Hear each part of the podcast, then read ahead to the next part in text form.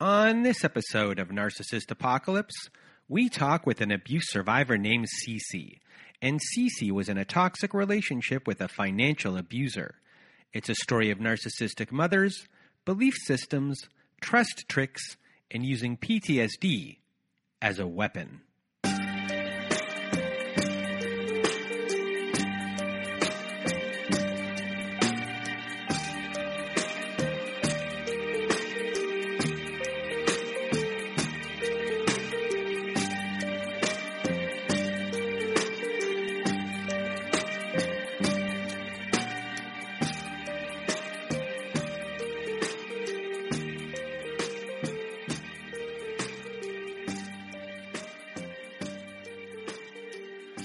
Welcome to Narcissist Apocalypse, everyone. This is a podcast that gives the voice to survivors of toxic relationships. I am Brandon Chadwick, but my friends call me Chad, and thanks for tuning into this episode. So, what is a narcissist, you may ask? Well, for the purposes of this podcast, we refer to a narcissist as anyone who has displayed a pattern of behavior that shows a limited capacity to appreciate others' perspectives. It is that simple. And now, if you want to be a guest on our show, please go to our website at narcissistapocalypse.com. Top of the page, there's a button that says guest form. Click that button, fill it out We'll go back and forth on emails for a bit, and we will go from there. Please send uh, everyone out there, uh, send your stories in. We always need stories, and uh, you know, we record a lot. We record pretty much we record with everyone who sends in a story. Not every episode makes it to, to air, but we go through the whole entire process to, to figure that out. So just keep on sending in those stories. We could never have enough. Can't re- reiterate that more than I already have. So thank you for doing that in advance. And also, another way to be part of our show is to go to narcissistapocalypse.com and to be part of our Letters to Our Narcissist compilation episode. On the side of our page, there's a floating button that says send voicemail. It records up to five minutes.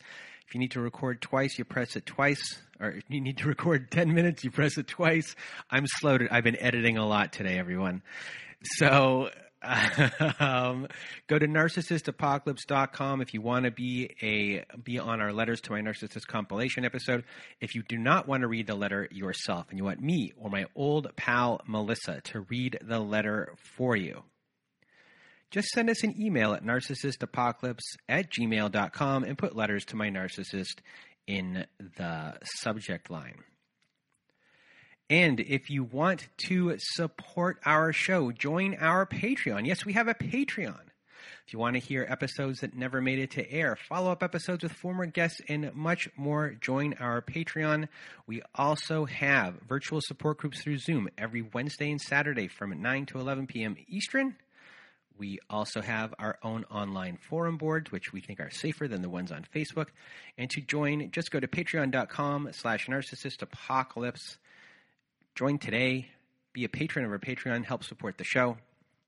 And other ways to help support the show, well, if you may you may have noticed, I'm slipping up my words. It, you may have noticed we started to do advertising on the show, and we are trying to learn more about more about our demographics. So we are actually having a a, uh, bit of a, a raffle where we are going to have 10 winners of $25 gift cards to Amazon. If you if you fill out one of our survey forms, we're going to have that little uh, survey button in the show notes of, of this show. You can click on it, it will take you to the survey, and we will go from there. We were doing that draw uh, September 1st, 2021. So please help us out by filling out all that information for us. And what else do we have here? I just want to talk about this episode with Cece. And this is a really inter- interesting episode. Uh, this story is well, there's really two stories here, and we discuss her family life with her with her mom for much longer than we when we normally would. Uh, because it was just it was very very important for the rest of the story for you to understand everything. It's a really interesting. Both little stories are interesting. Uh, obviously, the relationship story is the bulk of this show, but her story with her mom, it's it's heartbreaking, uh, but it really is important, and we had to kind of get through all the little things for you to really understand what made Cece Cece and what was her kind of belief system going into her relationship. Um, so there's also uh, with this at the beginning of, of this podcast, uh, uh, we were or, or we were recording, and I guess there was background noise uh, from a cars that were kind of going by. We eventually changed that, so please bear with that. And now, without further ado, here is my episode with Cece. Welcome to Narcissist Apocalypse, everyone. With me today, we have Cece. How are you? Fine, Chad. How are you? I am good. And today we are going to hear your story. Your story is one where you thought you were healed, and you thought, not that you were healed, but you thought that you uh, knew all of the signs to look out for. So, you know, that's something that's hard to deal with. And, um, you know, it's a long road to kind of go through. You have to do a lot of work uh, on top of the work that you, you already did. So I want to thank you for being here and sharing your notes that you sent to me were superb. Uh, it's rare that I get notes that are that thorough. Uh, like things are highlighted, um, bolded, and, and, everything in different spots of all of the learning lessons, explanations of things. Uh, so thank you so much for for sending that in um, in the way you did. And, and now I'm going to get out of your way, Cece. The floor is now yours. Well, thank you. It's an honor to um, to be able to do this. I appreciate the opportunity. Um, I'm going to start just by kind of giving like a little little background because the the um, the situation that I thought you know I had I had overcome and healed from um, was with my family, um, particularly with my mom when I was growing up, and then it would be um, decades I would luckily get out of that. And then decades later, I would run into um, someone else that um, it would take me a while, but eventually I would realize that what I was experiencing as far as emotion and feeling was the same as I had, you know, in my childhood. And that's what would trigger me to like, oh my gosh, to, to look at this, to look at that situation differently. So, um, so just a little background. I'm I'm not going to use obviously I'm not going to use any names or specific uh, places like cities or states. So I'll just use regions like East Coast, West Coast, that kind of thing, mm-hmm. if that's okay. Yeah. Okay. So um, so uh, my family is uh, not. I don't have a big family, and we're not very close knit. It's pre- it was pretty much just you know my mom, um, my brother, and I. I have a brother who's three years older than me and um, we were all originally from um, the East Coast. We are both born on the East Coast. Um, both of, we have the same parents. Um, other than that, family-wise, was my uh, my grandmother, and then um, my mom has a sister, so I have an aunt and um, some cousins. But uh, we were never we were never really that close. I don't have any memory of my dad. He was out of the picture when I when I was really young and would not have any contact with him um, later on. So that you know that uh, relationship wasn't there. My mom would move us to um, the Southwest when I was about six.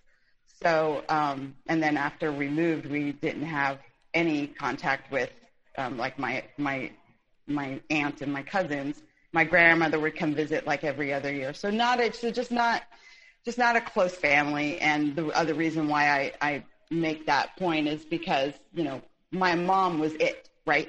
Um, she was the she was the parent, she was the authority figure. Like the, that's it. And um, what she what she said went, and you know there was no questioning it or anything like that. But from an early age, I kind of felt like something was wrong. I didn't really feel very connected to her or bonded with her. wasn't a very she wasn't a Betty Crocker mom. She wasn't home baking cookies when we got home from school. She was a single mom and she worked. Um, but there also just wasn't a lot of like, I don't know, uh, emotion or encouragement or things like that. She would actually, um, you know, throughout my uh, like grade school and teenage years, she would actually, you know, she would do all, she would pull every tool from the narcissist toolbox, I call it. She would um, uh, like uh, body shame me. She would, if someone complimented me, she would correct them or tell you know tell them they were wrong or discount it somehow. She would um, uh, you know stop me from from doing things that I wanted to do, activities that I wanted to do. She would find a way to you know a reason that I couldn't do these those things. Um, she would uh, her favorite threat to me was that she was going to send me away. That was always like okay with that. I'm going to send you away. But she actually did send my brother to a boarding school at one point when I was when I was like grade school age because he had some behavioral problems or whatever, and she couldn't deal with him. Um, so so it wasn't an empty threat when she was telling me like that she was going to send me away. I had actually seen her do it. So you know, so I'm so this is like the cloud I'm living under as as as a kid. So I just tried to be like the good kid, the quiet kid, the invisible kid. But the the older that I got, just her her contempt for me just really just seemed to grow, and just anything I did, especially if I was good at something, or, you know, um, she just it just seemed to make her, you know, not like me more. Um, she, I would be in gymnastics when I was young. She made me quit that as soon as some, as soon as one of the coaches said, "Oh, she's really good." we need to move her on to the next level was like, no, we're not doing that. Um, you know, I different sports that I would that I would attempt to play in school, like I'd end up having to quit or I'd get in trouble for something else, and that would be the punishment was that I could no longer do that. Um, and then, but then at the same time, she would call me fat, and I wasn't at all. Um, years later, I would see pictures of myself that my grandmother would send me when I was young, and and I don't have any of that stuff. I have nothing from my childhood, and my grandmother would send me pictures, and I would, looked at them. I opened this package expecting to see like, you know, a little fat kid, and I wasn't. I was tiny, and, and it just, you know, as an adult looking at those pictures, I knew exactly what you know was going on. But as a kid, I, you know, I didn't know. Um, so yeah, so she would just her other favorite thing to do was toss my room like I was a prison inmate. I would I would come home from school and just my things would be all over the place, and she would throw away like awards and ribbons and stuff like that that I had won. Just you know, um, just on and on and on. So she would restrict me, punish me for things I didn't do. Um, and I had no, I had no voice. I had no, there's nothing I could say or do. And then eventually she would, um, um, we would move to the West Coast, just my mom and I. My brother was already older and, and on his own. Um, but she had kind of like disowned him at one point when he graduated from high school because he didn't do what she wanted him to do. Um, so then she moved us, so she moves us to the West Coast and then, uh, so I was like 16 at the time. I was in my junior year of high school and um, I never had a problem, you know, me, you know, making friends or anything anywhere we anywhere we lived. Um, even when we lived in the, the Southwest, we moved around a lot, like within within the same city, but different parts of the city. And I would go to a lot of different schools, but I would always I would always manage to make friends, and that was and adjust. So like that was never a problem for me so we moved to the West Coast, and I did the same thing I always did. Like I, I made friends right away, and I even like um, I used to also babysit from a really young age. So um, I started babysitting again because I never wanted to have to ask her for anything. It would took me it would take me days to ask to get up the nerve to ask her for anything, if it was, whether it was you know something that she had to sign for school or if there was something I needed or whatever, I was just terrified and like just nervous and just it would take me forever to get up the nerve to ask her for anything. So so as soon as I could, I I started making my own money, so I wouldn't have to ask her for anything. I could, if there's something I wanted, I just I would buy it myself, you know. And I thought at that time that was kind of like the best we'd ever gotten along. Now our paths hardly ever crossed. You know, I would get up and go to school in the morning. She'd get up and go to work. I'd go babysit after school, go home, make something to eat, do my homework, go to bed, and then she would come home. So we would never, our, you know, our, our schedules didn't mesh and my household was never one where like, you know, you get up in the morning and you're super chat, chattery with each other. You're like, oh, good morning. What are, you know, what are you doing today? like that, that kind of atmosphere just was never in my house. So, so, um, but I didn't mind. I, I had developed the ability to, to be you know, okay on my, you know, on my own, I guess, um, just through, through the years. And, um, and, uh, we went on like that for, um, about five months. And like I said, I made friends, but I think she had met, the, there was like two girls that I hung out with primarily. And, you know, we went to school together and I think she met them, but, but she didn't meet their parents like you know again not betty crocker mom so she's she's got no interest in meeting like my my friends parents or you know there were no like barbecues with everyone or you know anything like that she just did her own thing and um but my friends parents would always ask about her and i would just always say you know she's she's just not there you know she was always like working or on a trip or something and they just didn't understand that, you know, because they were the, you know, like typical parents. And they actually, uh, later they would tell me that they actually thought at one point that I was a runaway and that I was living by my, living by myself. and, and, um, they would drop by our house like at, at like random times because they, you know, just to see if they could meet her. And she was just never there. Um, but it didn't that that didn't bother me. But then um, one time she went on a trip and um, one time she went on a trip and and I had dinner at my friend's house like I did a, you know a hundred times.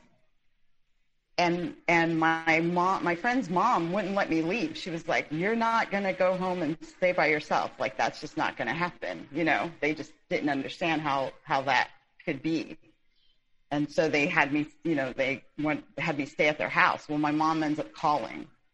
Yeah, you know, which it was rare. Like, it, like I could, it, she just didn't do that, you know. Um, and and and this is a long time ago, so there wasn't cell phones or stuff like that. I couldn't tell her or anything. Um, so to her, I just wasn't home, and I was like running around in the streets. You know, again, she, you know, she would always accuse me of things like that. I was, you know, of course, because I was a teenager, I was out like you know, drinking and smoking and having sex and, you know, robbing banks or whatever. I don't know, whatever she got in her head that I was doing, that's was her reality. And, and so when she did come back, she was, you know, extremely angry. Um, and, and, um, I got punished, of course. Uh, and then, and then like, it wasn't that much longer after that that she just one day said, you know, this isn't working out and she would end up um, making me making me quit school. She would make me go to school and lie to them and say that there was like a family emergency and that we we were moving back to the southwest, but we were not going anywhere, just me. so um, yeah, so I would, you know, I did what she said. I mean, that's your mom, right? I mean, she sent my brother away. She can send me away, right? And um, uh, my friends, uh, I told my friends, and they, they tried to, my friend's parents, you know, tried to talk to her. She wouldn't talk to anybody. Um, and then basically, she basically like put me on a plane and sent me back to um, the Southwest, which – we had either sold our house or she was renting it out. There was nowhere. She was sending me back to to nothing. Right. To, there was no one there. There's no family, as I mentioned before. Uh, don't have a big family. Um, not close. So you know, no, there's no one there. Um, one of her friends that um, someone she used to date um, for for quite a while when we lived there. The night before I left, he called. She must have told him something, and so he called and he was kind of questioning her and going like, "What is what? You know, you can't do. What's wrong with you? You can't do. You know, you can't do that. Where's she going to go? What's she going to do?" And and he was he even said like who's picking her up from the airport? Because where we used to live is not where you like fly into let's say right? It's because it's like equivalent to if you flew into like Los Angeles and then you had to drive an hour to get to where your actual destination. It's kind of like that. And um and she actually told him she said um I don't know. She has friends and something clicked in me that I was like, oh my God, like this is, here we go again. Like she had, she had always exhibited, I didn't recognize it then as like jealousy, you know, if you, when you start reading about narcissistic mothers and, and especially the narcissistic mother raising a daughter, there is, there's a lot of different ways that um, the narcissist can behave. And one of them is jealousy and and so you know all of that um, a lot of that that I mentioned before about how she would you know um, not accept compliments of me, not praise me, not accept praise about me, make me quit anything that I was good at or that I would receive, you know, uh, praise for. Like all of that is based in in in a certain amount of jealousy, right? And um, but yeah, so so she would put me on a plane and and send me away, and I because I didn't know that there was anything wrong with it. Um, I just sort of, you know, lived my life. I I knew I had to. My mind just immediately went to like I need to go back. I need to get back in school because she had pulled me out of school prematurely. I need to make, you know, I need a job. I need a place to stay. And um, so I somehow, you know, lined all that up and but eventually I would be um, found out by the um, uh, by someone. It, it, was it actually ended up being like an old friend of my mom who just happened to work in the in the uh, in the juvenile um, court system, right? Because um, my mom at one point worked for the state, so a long time ago. So we met these people. I met social workers and attorneys and things like that and I would run, you know, this is a small town, so I would run into them and, and when I would tell them that I, you know, I told them I was there by myself, they were just like, what? and, um, and that's when it was explained to me that what she had done was considered abandonment, neglect, you know, and on and on and on, that she could go to jail.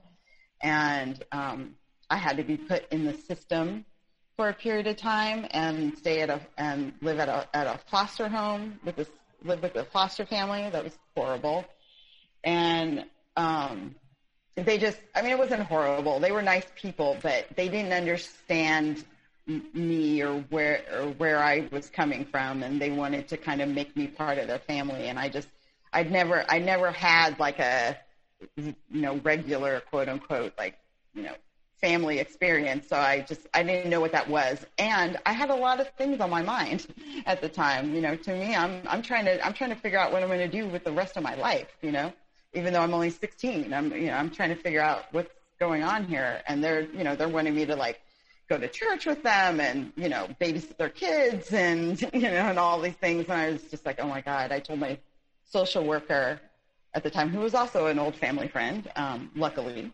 that you know, I was like, you got to get me out of here. I can't, I can't do this. Um, you got to let me stay somewhere else, like with one of my friends or something. And, and so we were able to work that out.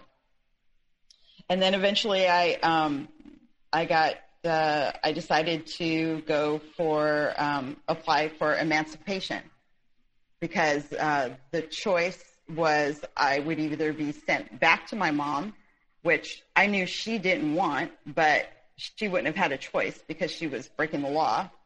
Um, or I could apply for emancipation, and um, which basically means like you're an adult.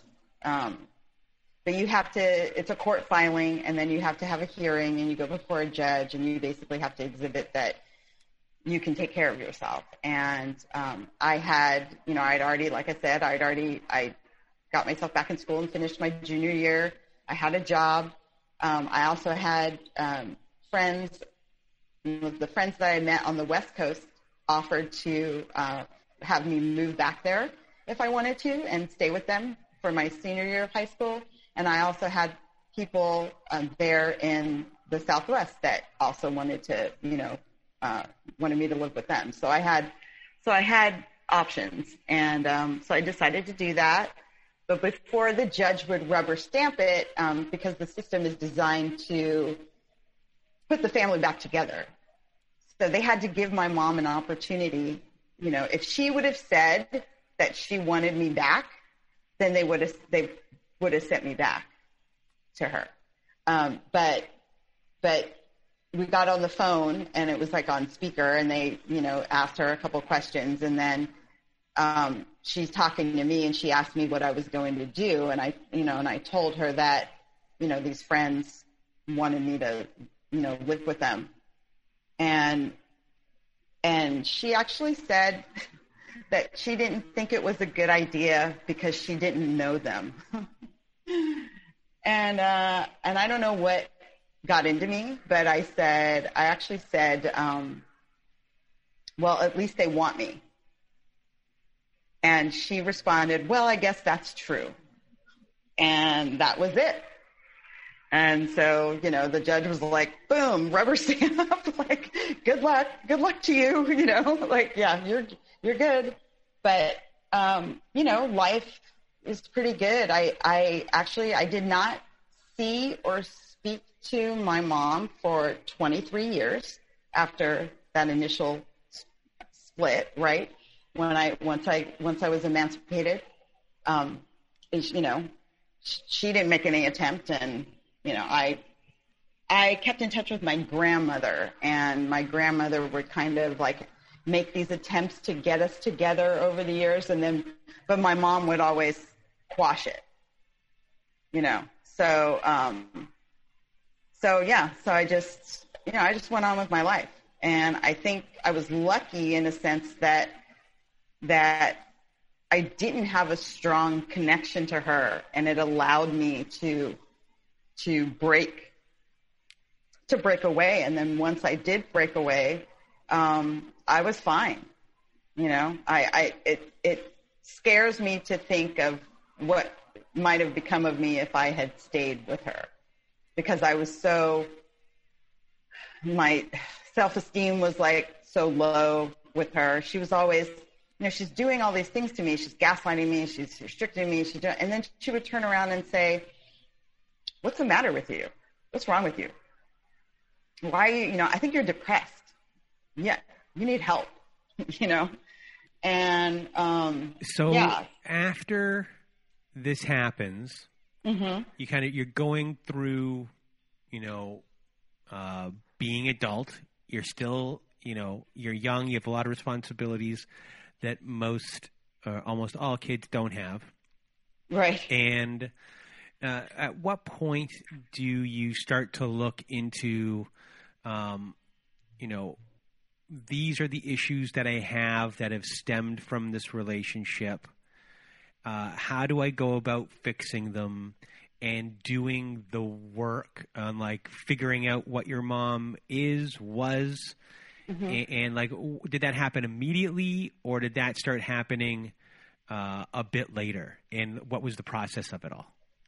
Yeah, so that happened. Yeah, it was it was later. I I I can't remember how I first came uh, came across it. I think I started, I was always an avid reader.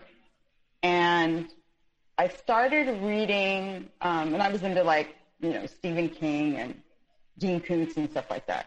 And then all of a sudden, like, um, but I also liked, um, um, you know, like mafia stories and things like that. And I started reading true crime books. Somehow I found a true crime book. I found Ann Rule. And I start reading these true crime books, and and on a lot of them, you know, the there's a there's a like a malignant narcissist, right? Like it's very, very dangerous, the, the, the most dangerous kind, the ones that, you know, won't let anybody go and, and stalk and murder and, you know, uh, just horrible, horrible people. But somewhere, somewhere in there, um, it just, it turned me to start reading about uh, narcissists. Like there were enough like even though those were extreme stories, there was enough in there that kind of got me thinking. And then I found I found some literature about the the specific like the narcissistic mother and daughter relationship, and I was just like, oh my god! I mean, it was it was ama- it was amazing. It was it was like I was reading about my life, you know, and and um, so that's what's that's what started me down that. And then, and then you just, you know, you start reading more. And like I said, I was already out. So I had, I'd done pretty well, you know? Um, yeah. I, and I kind of knew that. And, and I kind of knew that I got back in touch with my brother and I learned that he actually had a much harder time with her. Um, because he did have a connection and a relationship with her more than I more than I did. And so even though he got away from he he has this like they have this like push pull relationship still to this day. You know, they're in contact way more than we are, and and she's still like you know playing with him, and it's awful. And he but he hates her. you know, he does he, he does he recognizes that she's that she was not a good uh, person and not a good mother, and he will, know, he tells her that he had a horrible childhood and that there's a lot of things in his adult life that he doesn't enjoy right, you know, now because of her. But, um, and I applaud him for saying those things to her. But then what she does is she calls me and tells me, can you believe your brother said this to me? and I'm like, are you really calling me to complain about my brother telling the truth about his experience with his childhood. I'm like, I'm, yeah, she just has no, zero self-awareness at all. So yeah, so I, so I learned, you know, I learned a lot. I kept reading and, and, um, the one area of my life, this kind of leads into the, into the next experience that I have with a, with a narcissist and, and, and you, you know, we're kind of using that term broadly, but um, the one area of my life that I maybe had a question about was um, like romantic relationships, or could I have? Am I capable of having a having a close relationship? Like I have friends, yeah, okay. Um, I had some relationships in college and stuff like that, and they seem to have ended, you know, the way, you know, some relationships do, that you just fizzle out. Um, but I knew like I didn't want the um, the tra- you know I, I was not attracted to the traditional um, like roles that people have in relationships. So if someone so if I'm in if I was in a relationship, especially when I was younger, like in my 20s, even 30s, if I was in a relationship with someone and they started talking about like marriage and stuff like that, I was like, what? No, no, no. I was just not focused on that at all. And I, I don't think I have a biological clock. Uh, that just, you know, having kids never, that never, uh, surprise, surprise, that never sounded like a good idea to me. you know, Have, um, having dinner at six thirty every day doesn't appeal to you. Right. Right. I, you know, it's so funny. Even though I, I am a, a very, I am a, um, what do you call it? Um, structured, um, disciplined. I don't like routine. I don't like things that are like, like super routine. Um, so even my, even my profession, even though yes, I get up and I go to work every day, but my job, what I do every day is not the same. Does that make sense? Mm-hmm yeah, I couldn't, you know, I'm, I couldn't just like, I couldn't work like in a factory or something like, you know what I mean? Something like that. Um, so, so even though I have structure in my life, I have discipline, I have, you know, I, you know, I, I'm, I'm not, I've never been in trouble with the law. I have good credit. you know, you know, I have money in the bank, that kind of thing. Um, I've always had good jobs. I've always lived in, you know, I've lived in, um, I've lived in the, the place I'm living now. I've been here for 10 years, but even before that, I lived in places like, you know, at least like four years or four years here, four years there. So, but I don't like routine and like, and, and marriage and kids to me just sounded like a loss of freedom. That's what it sounded, that's what it sounded like to me. So I'm like, oh my goodness, you have to, you know, you have no choice. I don't, I, I take my hat off to people. I don't know how they do it because to me, um, I guess at a real, you know, from a really young age, I just, I recognized it for being as hard as it is. You know, I didn't see it through rose-colored glasses and think, oh, you get married and you have kids and it's, oh, it's so great. I was like, no, that looks, that looks really, really difficult.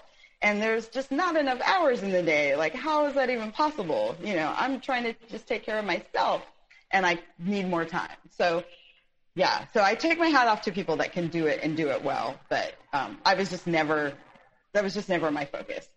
So anytime that came up in a relationship, I, I would feel like, okay, this person doesn't know who I am at all. If to even bring this up, you know, like, like you're not paying attention kind of thing. Now, I didn't think as I got older, like in my 40s, I was kind of like, oh, this is kind of strange. I didn't, I didn't actually think I'd be, you know, still single at this age. I thought I would be like in a relationship of some sort, you know? Um, so, so I, you know, so I questioned myself. I, I, I questioned if I was capable of that. And then my friends, my friends would always you know, question and say, "How come you're still single?" And people I would meet, "Well, how, I can't, I can't believe you're still single. Like, you know, you're such a good catch, you know. Um, and, and, and they say, maybe you're too picky. Maybe you're, maybe you're, you don't give people a chance. Maybe, um, you know, you need to be more flexible. And, and, you know, some of my friends would have relationships where they would, you know, get in fights or break up, get back together kind of thing. That never made sense to me. But they were like, you know, sometimes you have to go through conflict in order to make the relationship stronger. and and so, you know, some of what people said kind of stuck in my head. And and I would think like, yeah, maybe they're right. Maybe maybe I'm not single because maybe it's not really my choice. Maybe it is because of how I conduct myself in relationships and maybe I need to examine that, right?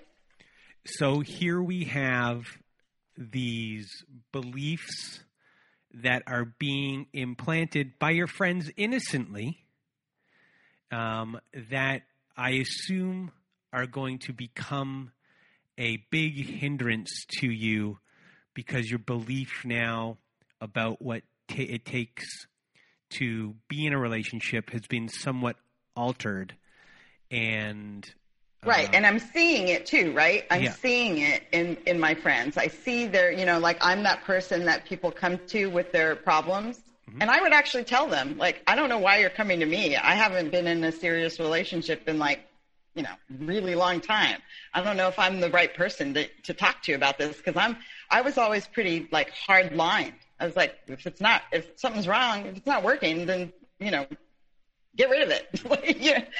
and and obviously not all things are like that. There's a lot of gray areas, but I didn't see those gray areas. But but my friends were showing me gray areas, right?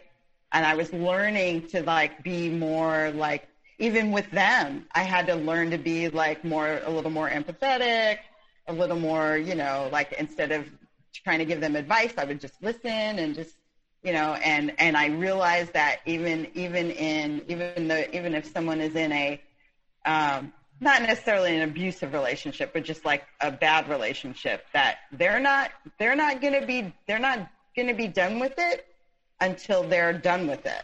You know what I mean? Mm-hmm. You can tell them like, hey, I think I don't I don't know if it's such a good idea for you. You know, I don't think this person has your best interest at heart. But until they figure that out for themselves, you know, they're gonna they're gonna stay there. So I had to. So I was learning these things. So when do you meet um, the person that this sto- your story is about. So yes, so enter N number two. um, uh, so yeah, so I I feel like I'm in a good place in my life, and I meet this person, and we meet in a social setting, and I just think he's you know he's physically he's my he's my type you know he's attractive and and he just seemed to be you know having a good time um, we strike up a conversation and pretty quickly, you know, um, exchange numbers and like almost right away, we're we're spending a lot of time. We're spending a lot of time together, and um, it's you know what I didn't recognize it for at the time was like you know the total the total love bombing. I mean, it was we were together all the time. I mean, unless I was you know, unless I was working. And um, and from you know what I had experienced maybe in the past, it was it was a little shocking for me. I was this is not something I was used to. But then on the other hand, it was better than you know the people who say seem interested and then you never hear from them, right? So I thought, okay, well, this is you know he's he's obviously like really interested.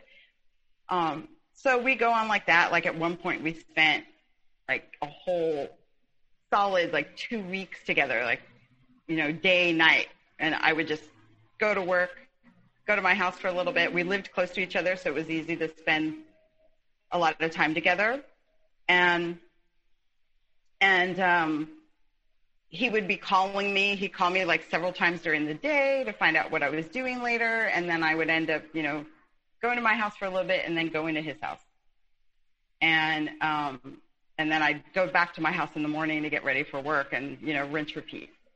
And um, and then when I would um, okay, so during this time, during this like honeymoon period, if you will, he tells me his story. And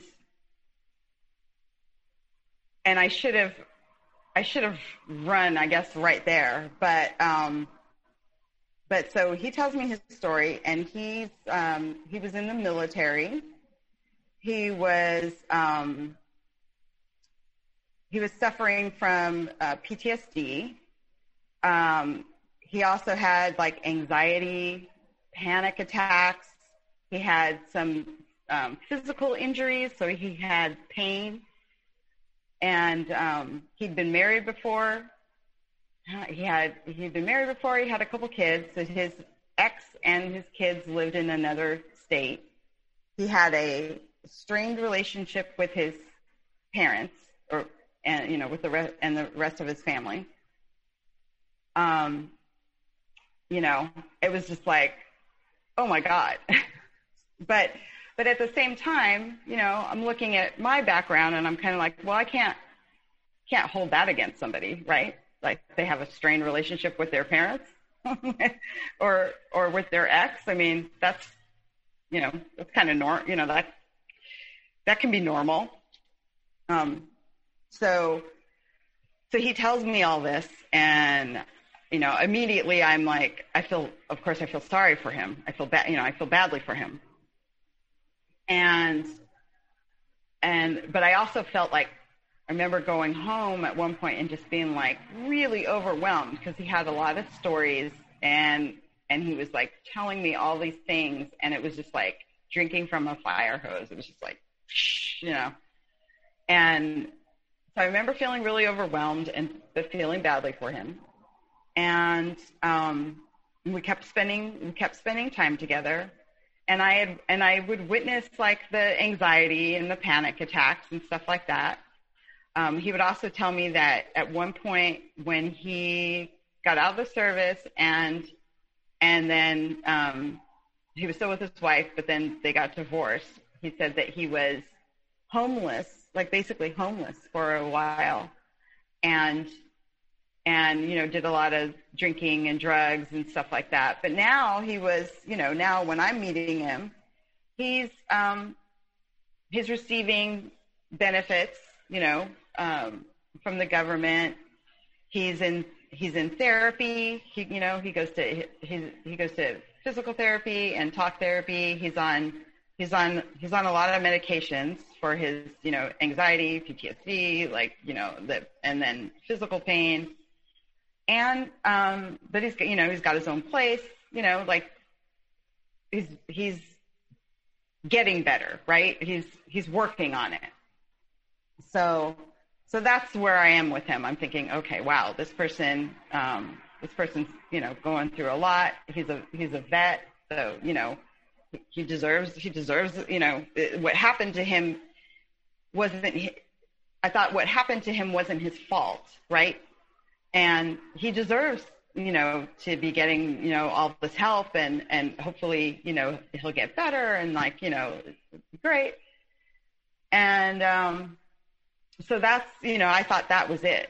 Um, and then the bad behavior, the other bad behavior started. And uh, well, I well, sorry. Before we get to the bad behavior, was there? Uh, I guess as far as kind of hooking you in, yeah. was there like uh, future faking? Uh, oh, yeah. And, and things like that? Of, yeah, there was a lot of we, we, you know, there was a lot of, uh, he had a lot of plans when there, he wanted to take trips and, and, um, uh, you know, and, and we were just together all the time, you know. Um, at one point he, um, you know, like we're together and like his phone rang and he's told me to answer it.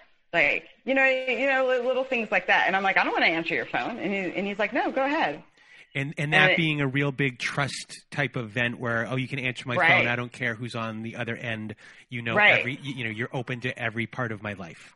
Right. Exactly. And then later that the phone would become would would play a big part in in our like relationship and uh yeah he would use it almost like a weapon it was like it, yeah it, it gets it would get crazy but yeah, so there was yeah there was there was a little bit of that, but I think most uh, I think for me, um, kind of the bonding kind of happened just because of what he was telling me. You know, when oh the other thing is when he told me all that stuff about himself, it was because he trusted me.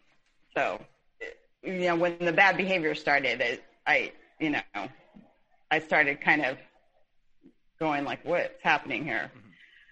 Mm-hmm. Um, so he when we would go out so with the i okay not sure how to explain this like um he was very charismatic um he was like a social butterfly he you know when we would go out he would be like talking to everybody and and um things like that and i didn't really that didn't really bother me because because i'm very social and i know a lot of people so you know you go out you run into people you know and I had been out with people before that would be very insecure about that and would not like that I, you know, that if we went somewhere and I ran into people that I knew, they seemed to be, you know, bothered by that. So I thought, oh, well, this is good. It's someone that's someone that's like as social as I am, like, and and isn't going to be bothered by by things like that. So um, I just thought, you know, I didn't see I didn't see a problem with that.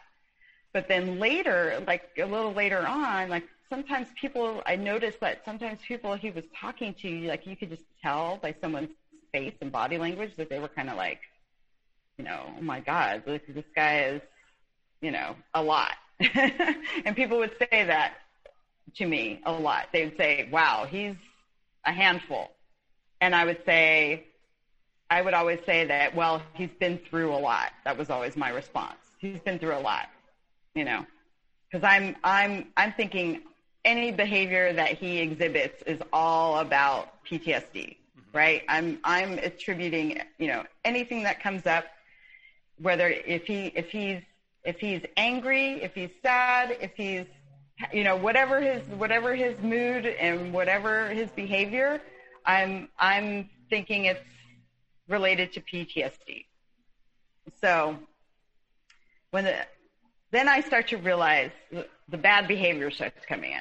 I start to realize that he actually um, may have like uh, an like an addiction problem. Like he drinks a lot. He definitely has an addictive behavior, right? So, um, so he's drinking a lot. He's um, he's on top of like the all the medication that he that he takes, right?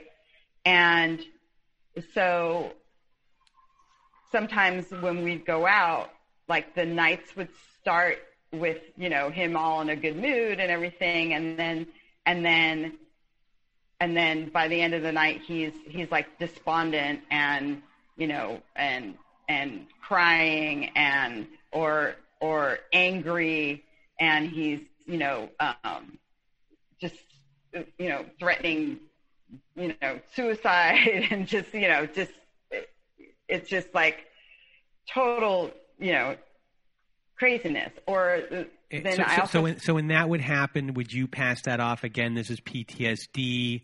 Oh, you know, yeah. this is just an episode. Uh, I, Yep. I'll be here to help. Are you thinking Yep. you can fix him? No, no, no, no, no. Not fix him, but I think I need to be. I think I need to be patient.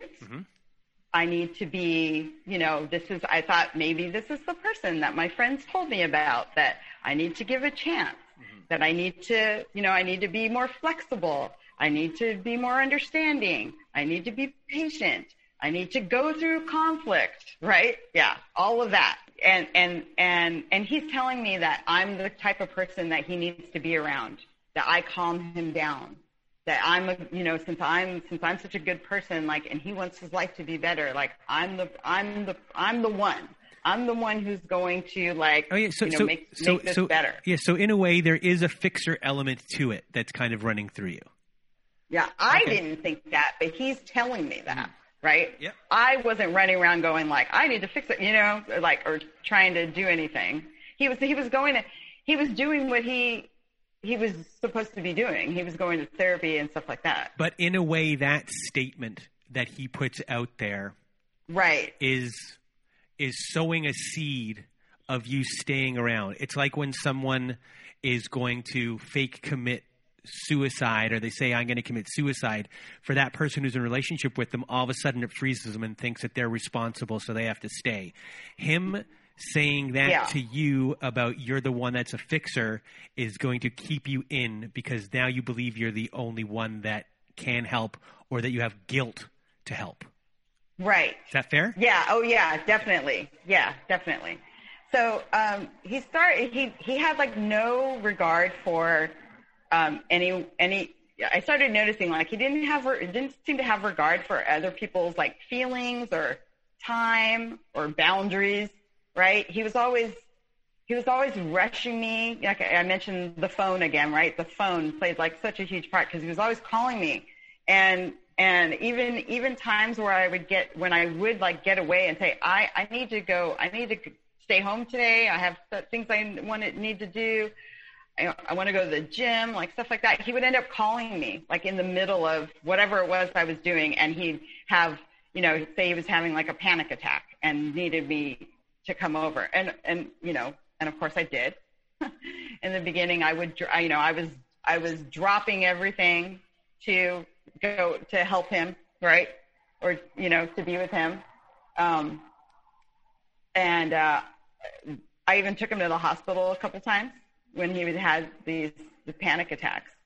And one of the times, like he had his dad, um, he had started talking to his parents again, and his dad came to um, to the hospital. And you know, and I, I can't remember what I was in the middle of doing. I might have been at the gym or something, but I just went, you know, the way I was, right? Like, so I'm just like, you know, no hair, no makeup, you know, just in my workout clothes or whatever, just, you know. And later on, and so on, so now I meet his dad, like under these like weird conditions. And then later on, he would say, you know, ni- nice first impression. and and you know that would make me feel horrible, right? But I still didn't recognize it as like I- don't know. I don't know what I I don't know. I thought I think I blamed myself. I was like, oh yeah, maybe I should have like you know looked better when I was rushing you to the hospital. um, so he was always rushing me to get to his house, like always calling, wondering where I was. stuff like that. And then when I would get there, like let's say we were going out or something, and then when I would get there, he wouldn't be ready. And then I would, you know, I'd be sitting there sometimes for hours, like waiting for him to get ready. He was very, very concerned with his appearance and um, would sit there messing with his hair and you know change clothes three times and and then he would like he was easily distracted he'd start like organizing his closet or you know do, or looking up something online or talking to somebody on the phone or whatever. And it was like you know and you're sitting there like come on i thought we were leave you know i thought we were leave you made me rush over here. And now you know you're not ready. You know it was like anno- it was like annoying right? And then he would he would call um he would call people like you know in the middle of the night. He would um go by their like if we were out driving around he'd go by someone's house and uh, like at all hours. He'd just like really had no um no regard for anyone's you know time or or feelings or whatever he was he was the only one that could have emotions you know, like if you, um, for instance, um, some of these nights where we go out and he would end up, you know, just acting manic. He's, you know, he's throwing money around. He's, he's, uh, he wants to go to this place and then that place. And then if anytime, like when he's ready to leave, it's time to leave, like the, whether you're like in the middle of talking to somebody or eating something or whatever, it's like, he's he's he would say he's having anxiety and it's you know and wanted to and it was time to leave and um and uh so after you know and then and then sometimes at night like i couldn't get him out of the car because now he wants to sit there and like listen to music and like you know talk and then he'd start crying and then you know and and um and if i brought it up the next day like hey can we talk about what happened last last night, he would say that I was um, triggering him and that he didn't need the uh, negativity, and you know, and that if I wanted to, there was a lot of like, if I wanted to,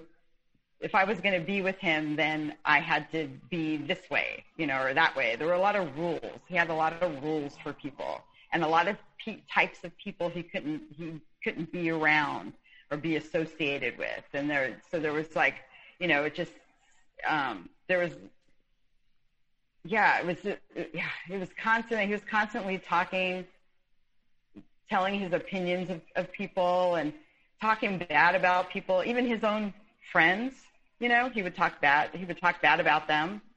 Um, um, this one couple in, in particular. And we got along really well and we decided to to you know get together independent of him because there were times where we were all supposed to hang out and he wouldn't show up. He didn't show up. So we just decided like, well, let's just, you know, we'll just hang out on our own and we had fun. And so we exchanged numbers and we decided we were going to get together, you know, on our own. He didn't like that. He didn't want that.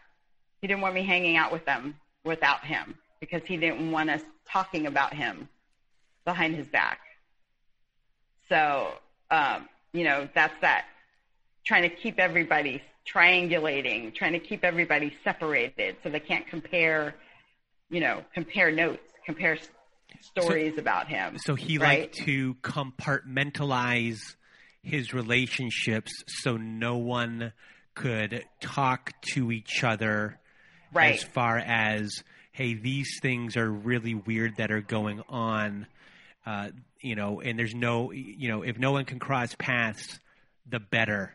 And he knew that uh, from the beginning. Right, right. Then he started being, um, so we had, you know, this has been maybe like a few months in, and these these these nights, these crazy nights that I'm that I keep talking about are happening like more and more. Plus, he's also I also find out that he's um, that he's gambling a lot.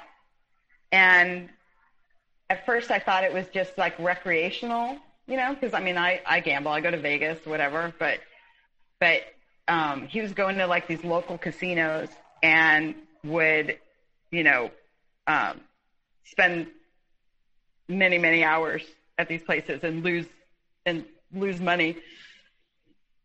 Sometimes he'd win money, but you know, most of the time he'd lose money. He'd call me in the middle of the night to go pick him up from some of these places. That's how I found out about it, because he'd call me in the middle of the night and and and and need a ride from somewhere.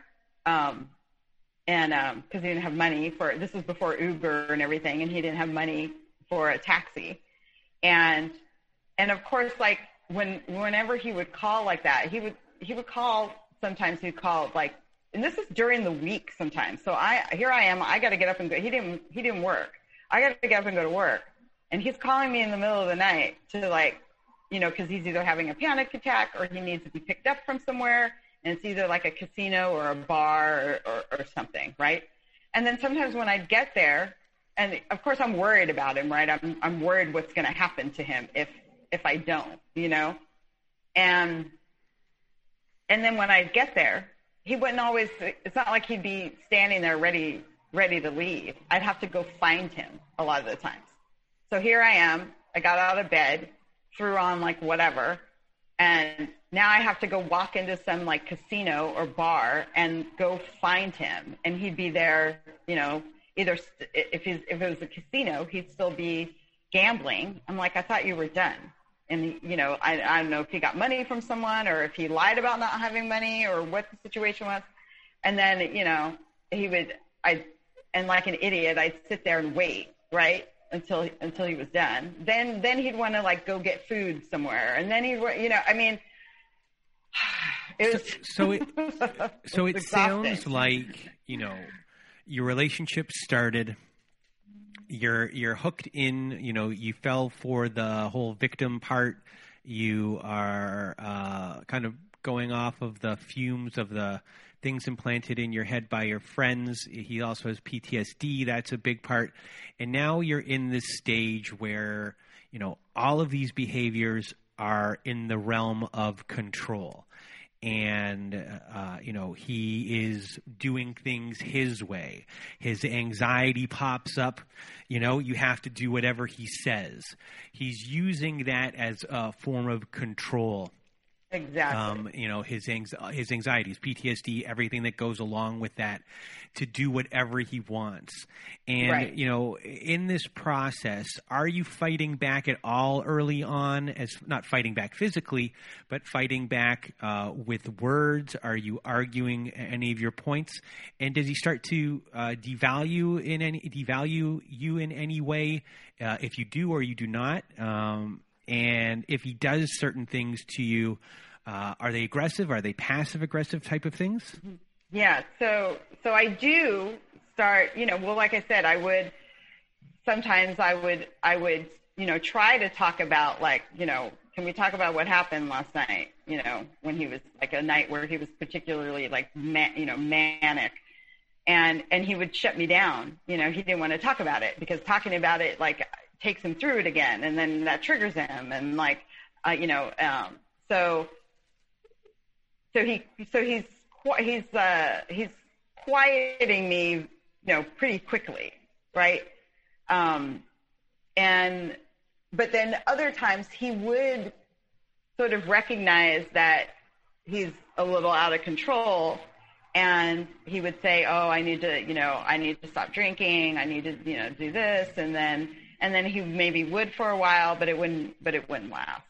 Um, and, but, you know, I keep, yeah, I, every once in a while I would be like, you know, this is, you know, in, in the moment, like while it's happening, I would be like, I'm, this is ridiculous. I'm, I'm out of here. You know, I'm, I'm leaving.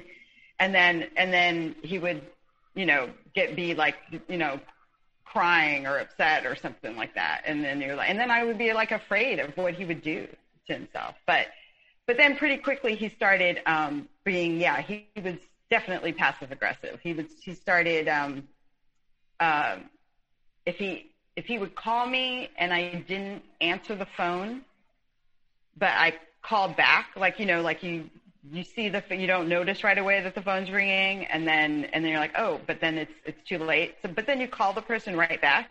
He wouldn't answer. And then or he would call and then say I have to call you right back because someone else was calling.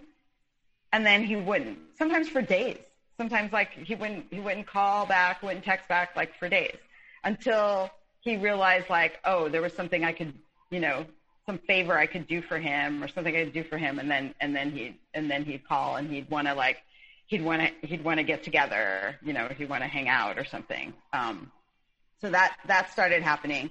He had these friends, quote unquote friends that, um, he wouldn't, he didn't, he said he didn't want me to meet because they weren't the type of people that I should hang out with.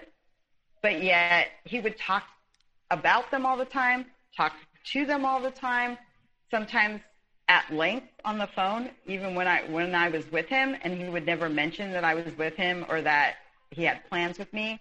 And then if they had something going on, he would drop everything and go be with them. Um, he did that a lot. He did he, he did that a lot. Like there were times when we, you know, we were supposed to do something or we were together, and then all of a sudden he would just change he would just change his plans and go do something else, like without me.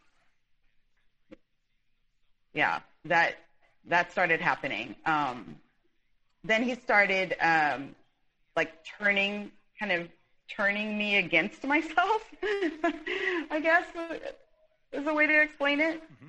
So he would um, things that I considered my strengths. He started he started um, sort of devaluing like um, uh, you know I have you know I had a, a I have a college degree and he would say oh that doesn't really matter you know like um, you can you can you know you can get rich or whatever like without you know without that you know or whatever. Like you can make you know money without that doesn't really mean anything. Um, he was always asking me he would ask me you know why um, why I never got married and had kids and when I would say like it was my choice, he would say that that it was because no one wanted to be with me, and that and that and because I was selfish. Um, and sometimes he would just say that out of nowhere, like just you know, like be sitting there doing something else, and he would say, and he would say, God, no one wanted to be with you, just like that. Um, how come no one wanted to be with you? He would, you know, it obviously was a question I wasn't supposed to answer, but he would he would do that a lot. Um, he'd bring that up. And, and then, and did um, you start believing these things? Um, it it made me feel bad. I don't know if I believed it, but I, yeah, I guess I did a little bit. I mean, the you know, or I would it would make me think. It would make me think about it, right?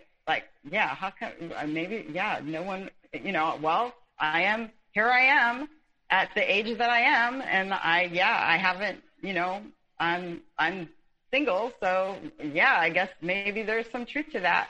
And he would even say like, did anyone, has, does anyone, did anyone even ever ask you to marry them? Like, you know, he was really getting to the, you know, trying to make that point that if no one even, no one's ever even asked you, if no one's ever asked you, then wow, like no one, no one wanted to be with you. Like, yeah, just really making, really making that point. And, you know, I guess throughout this meat and potatoes of your relationship and all these things going on, were you catching him in uh, lies or uh, projections where you know something might be going he might accuse you of anything uh, that might be going on in his life that he kind of is doing a swerve. Um, is there any financial abuse or anything like that? Yeah so the the finan- the financial comes up but um, i just i i think i just started noticing like that he was just a walking contradiction right? You know uh, he he had a way that every you know he had like I said he had all these rules and all these ways that that um, people needed to be around him, but he didn't care how he acted, you know, toward people. You know what I mean? Mm-hmm. So there's yeah. So I'm noticing that just just mainly that just like like the contradict the fact that the fact that he could sit there and spew at me, you know, about about you know everything under the sun for like hours. But if I tried to, you know, like bring something up, like it's like shut down immediately. You know, you immediately get to that. I don't want to talk about that. Like, you know, that's that's triggering my anxiety. you know, like you're starting starting to make me anxious or whatever. Like he had stop two, you know. he had two sets of rules and he hit it the two sets of rules by saying that his PTSD was triggered when talking about these things, so he never ever had to address them, and that was his way of getting out of it. Right. Yeah. Right.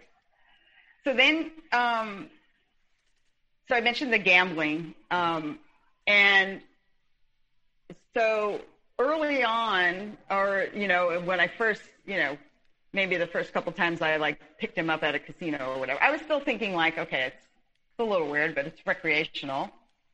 He doesn't work, so so he can go, you know, he can do this kind of stuff whenever he wants, right?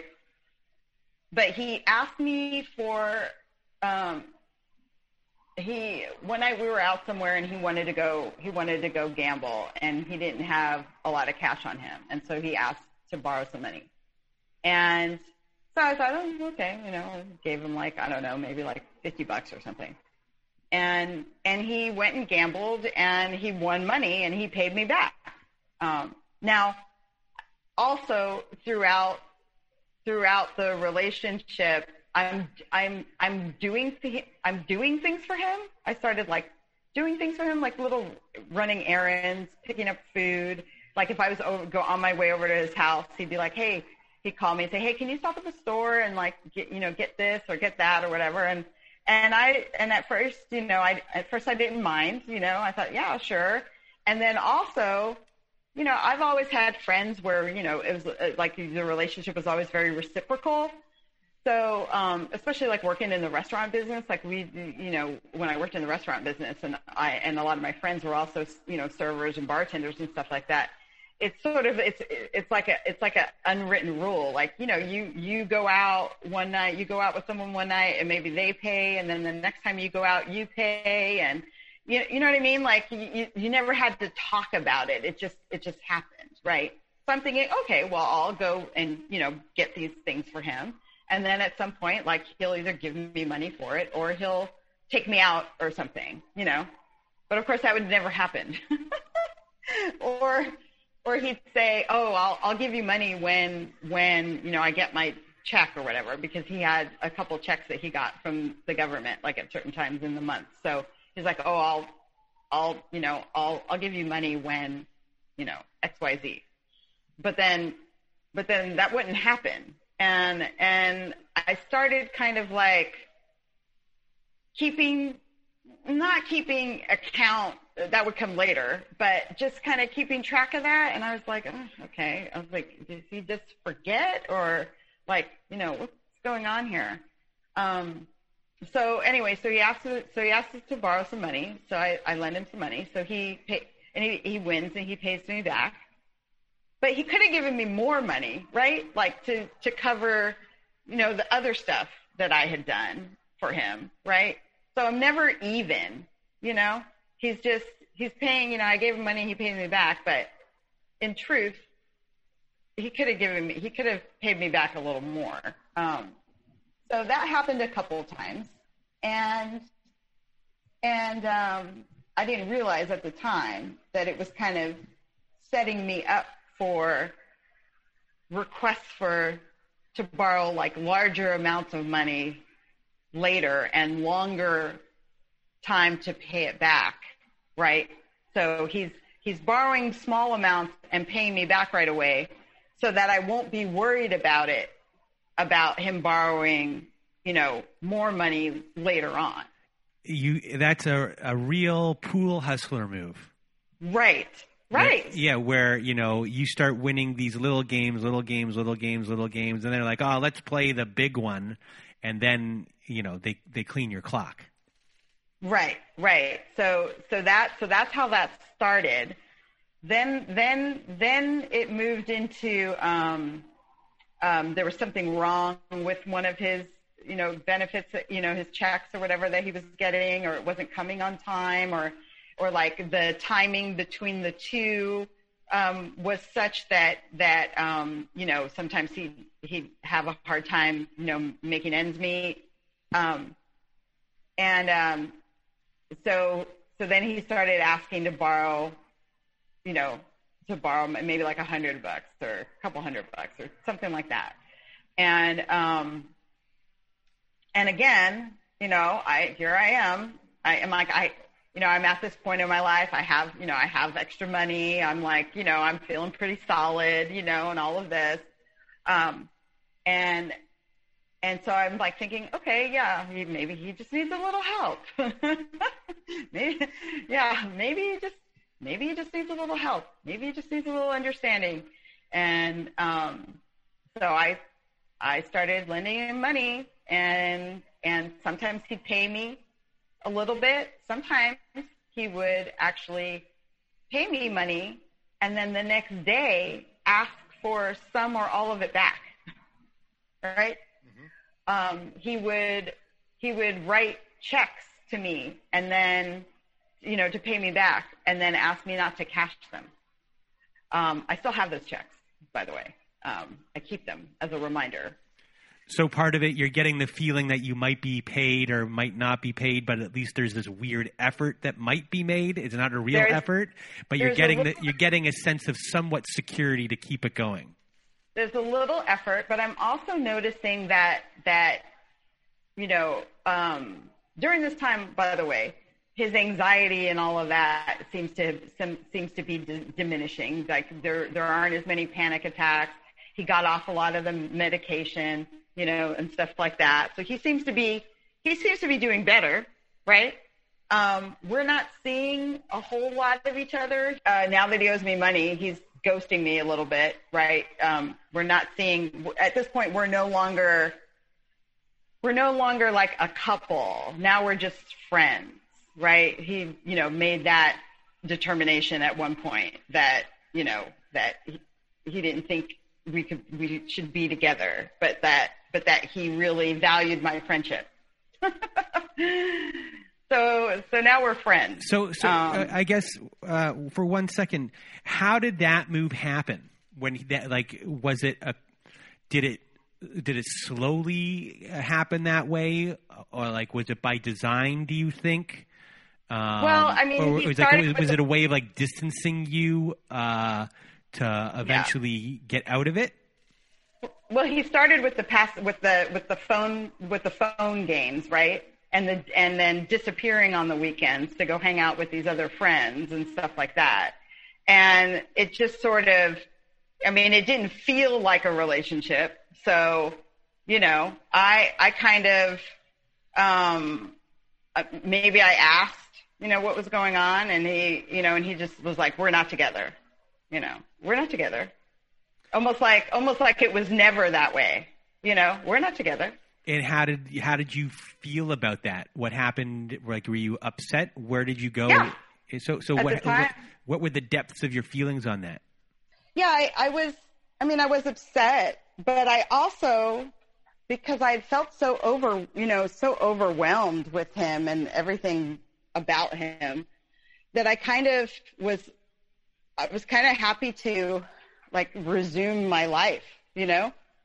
Um, I started because at the time when I, you know, when I was with him, you know, sort of when things were in this like this whirlwind of like being with him all the time and him calling all the time and like dropping everything to to you know to either help him with something or or be with him or whatever um I wasn't doing any of the things that I normally did in my life. I wasn't um, I wasn't sleeping well. I wasn't working out. I was, I was, he ate, he used to eat, um, like crappy food, fast food. I was eating, I was, I would eat with him. So I'm eating bad, you know, bad food. Um, I'm just, you know, I'm not, I'm not hanging out with my friends. I'm not doing any of the things, you know, in my life that I used to do and that I enjoy. So, so even though, yeah, I was upset about it, I, I kind of was, you know, was also like, I need to get, you know, I had that feeling like I need to get my life back. You know, I need to start, I need to get back to the, to the things that I that I like to do. So that's how I that's how I was feeling. And and then and then so now in this like friendship, quote unquote, um, now he's calling, you know, every once in a while, like every maybe maybe once a week or you know every other week, and and usually it's to um, borrow more money. And now I'm starting to. That was kind of a turning point for me. The money was a turning point because it had taken me a long time um, to to be at a place where I felt financially secure, you know, mm-hmm. in my life.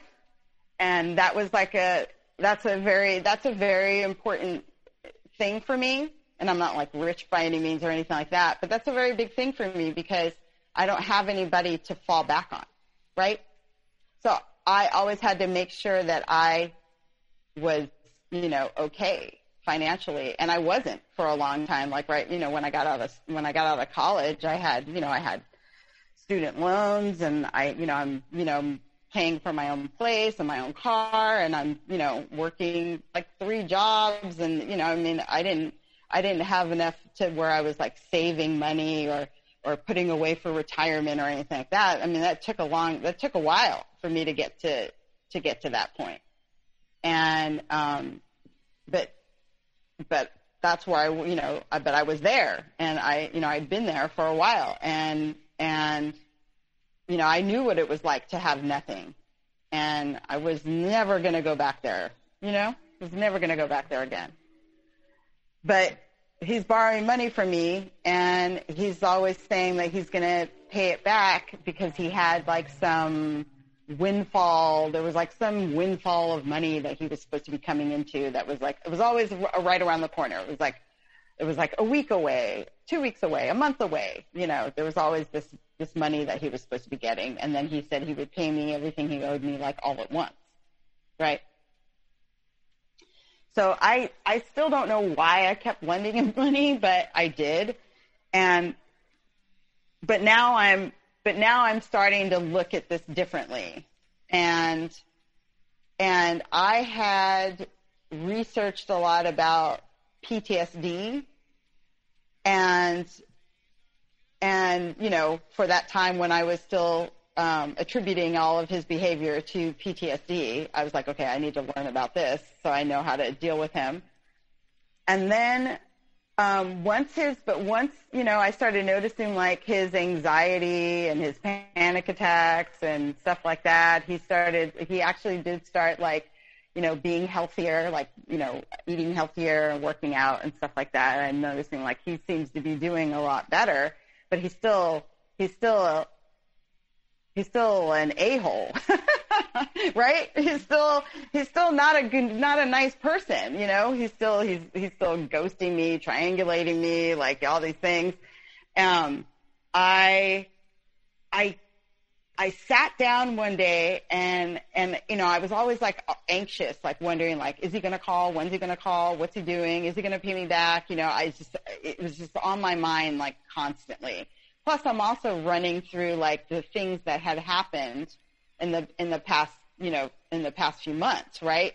Like all of those, all of those manic, you know, those nights where he was like, you know, with the manic behavior and the gambling and the, you know, I'm just like all that stuff is running through my head, and um, and so I sat down and I just examined like how I was feeling one day, and it and and it just hit me that I felt that same way when I was like growing up. That anxiety, that uncertainty, like the the um, the uh, loss of uh, you know self esteem, you know the low self esteem, the you know all of that just kind of came back to me, and it was like I don't know, it was like a lightning bolt hit me, and then I started. I went. I, I went online, like like a lot of people in these situations do, and I just started you know, putting in like, what does it mean when someone does this to you or acts this way or whatever? And these things start popping up like, are you dating a narcissist? are, are, are you dating a psychopath? like, you know, and I was just like, oh my God, why did I not see this? Like he hits every criteria. I mean, just unbelievable. And, and then I knew like that, um, I was in trouble, uh, and that I had to, I had to get out of it. And I started, uh, you know, everything, you, you know, you read a lot. I started reading everything I could. I read articles. I read books. I, you know, I went on some forums. I know you don't like those, but I did. And I swear it was so, in some instances, I would read somebody's story and I, and I, and I thought we were talking about the same person. And I'm not saying that like in a, in like a, you know, like a joking way. I mean, I really meant it. I really thought, I was like, where is this person from? Like, you know, are we talking about the same person? Because the, because the, the tools that are used, the tools in the narcissist toolbox that are being used are like, are like so common, right? And so I knew I had, I was like, okay, I knew I had to go no contact and I knew, uh, but he owes me money and and it and it had grown to a pretty significant amount. I mean, he he he almost like wiped out my savings. Um, the last the last money that I gave him was to cover a bad check that he wrote for a new car. So, and the way I found out about that is that you know I hadn't heard from him in a little while. Um, and then all of a sudden he contacted me and he wanted to he wanted to like go to the beach or something you know one day. And so i you know said okay you know we're supposed to be friends right? So this is you know i'm i'm trying to be friendly. Do you, showed, do you do you see these acts of wanting to go the, to the beach and things like that as uh, as breadcrumbs as i'm like let's do something normal here so to normalize yeah. things, so then I can take advantage of you again. I don't. Well, I see them as I'm hoping that they're steps in the right direction.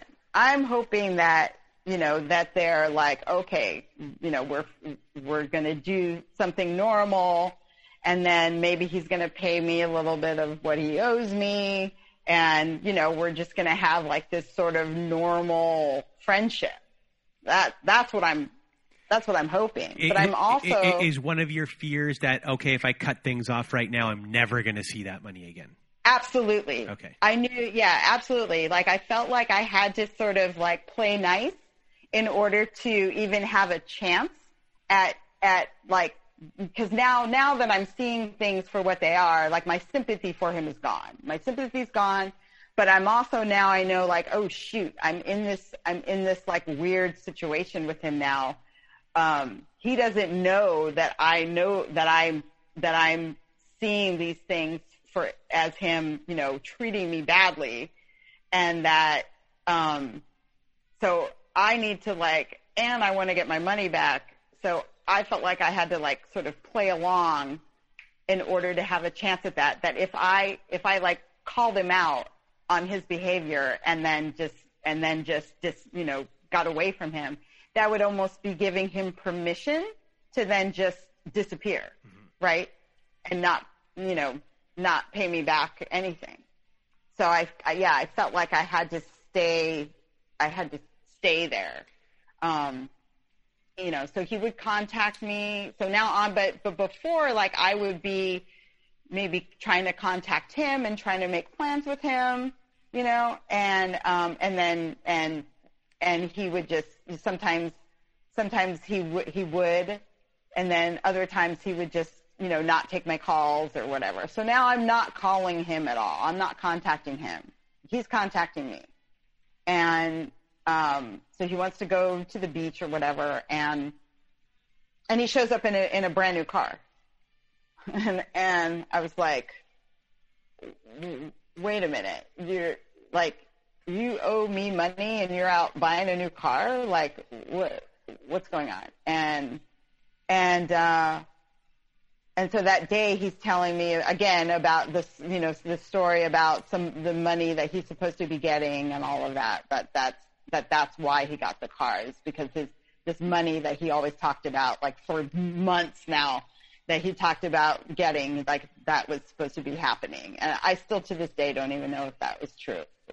Um, but at some point during the day he uh, he says that um, that they're going to that that the money didn't come in when it was supposed to. And so the check that he wrote for the car um, didn't clear, and now they were gonna they were gonna you know repossess the car, and and could I help him?